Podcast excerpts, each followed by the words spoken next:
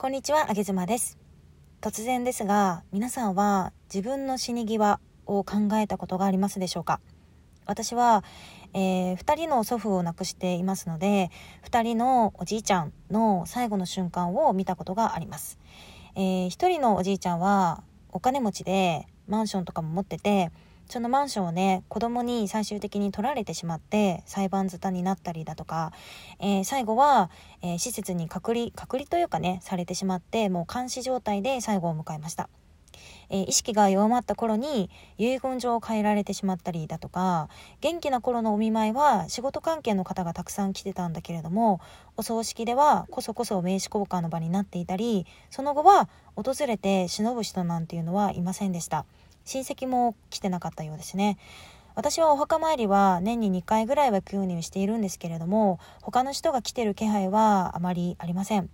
このおじいちゃんは私の父方のおじいちゃんになるんですけれども父は3人兄弟でして、えー、裁判を起こした長男のね方とは、えー、兄弟間ではみんなバラバラになってしまっています今、えー、お金って本当にちゃんとしていないと怖いんだなということを数年前に私は強く学びました。もともと、えー、そのおじいちゃんというのはお金でね人の価値を決めるような方でして、えー、職種とか役職とかが高い人には笑顔なんだけれども、まあ、そうでない新人さんとか、まあ、普通の社員の方とかにはもうすごく高圧的に接するような方でした。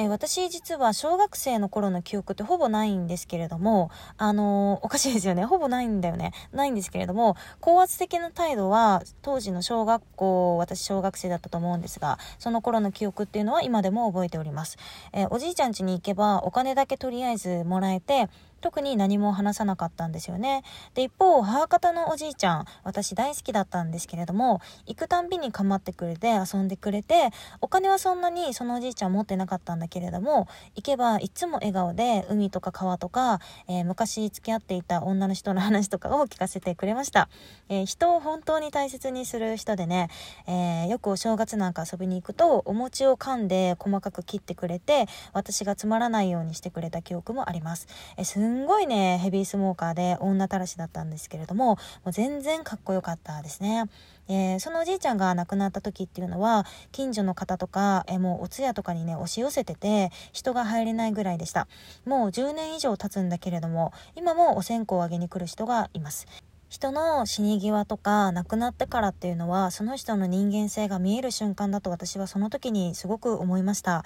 皆さんは考えたことがない方が多いと思うんですが、どのような死に際を迎えたいとか何かありますでしょうか？ちなみに私は大好きな人たちにおでこを撫でられながら足をマッサージしてもらいながらなんか自分が寝ているベッドの横ではねみんなお酒を飲みながらゲラゲラ笑っている中で最後を迎えたいなとか思ってます。あともうぽっくり行きたいですね。えこういうふうに考えられたのも両おじいちゃんからの贈り物なのかななんていうふうに思いました。今日は、えー、あげ妻らしからぬ真面目なお話というか、ちょっと変なお話になってしまいましたが、もし何か思うことがある方はコメントにでも教えてもらえたら嬉しいです。あげ妻でした。バイバイ。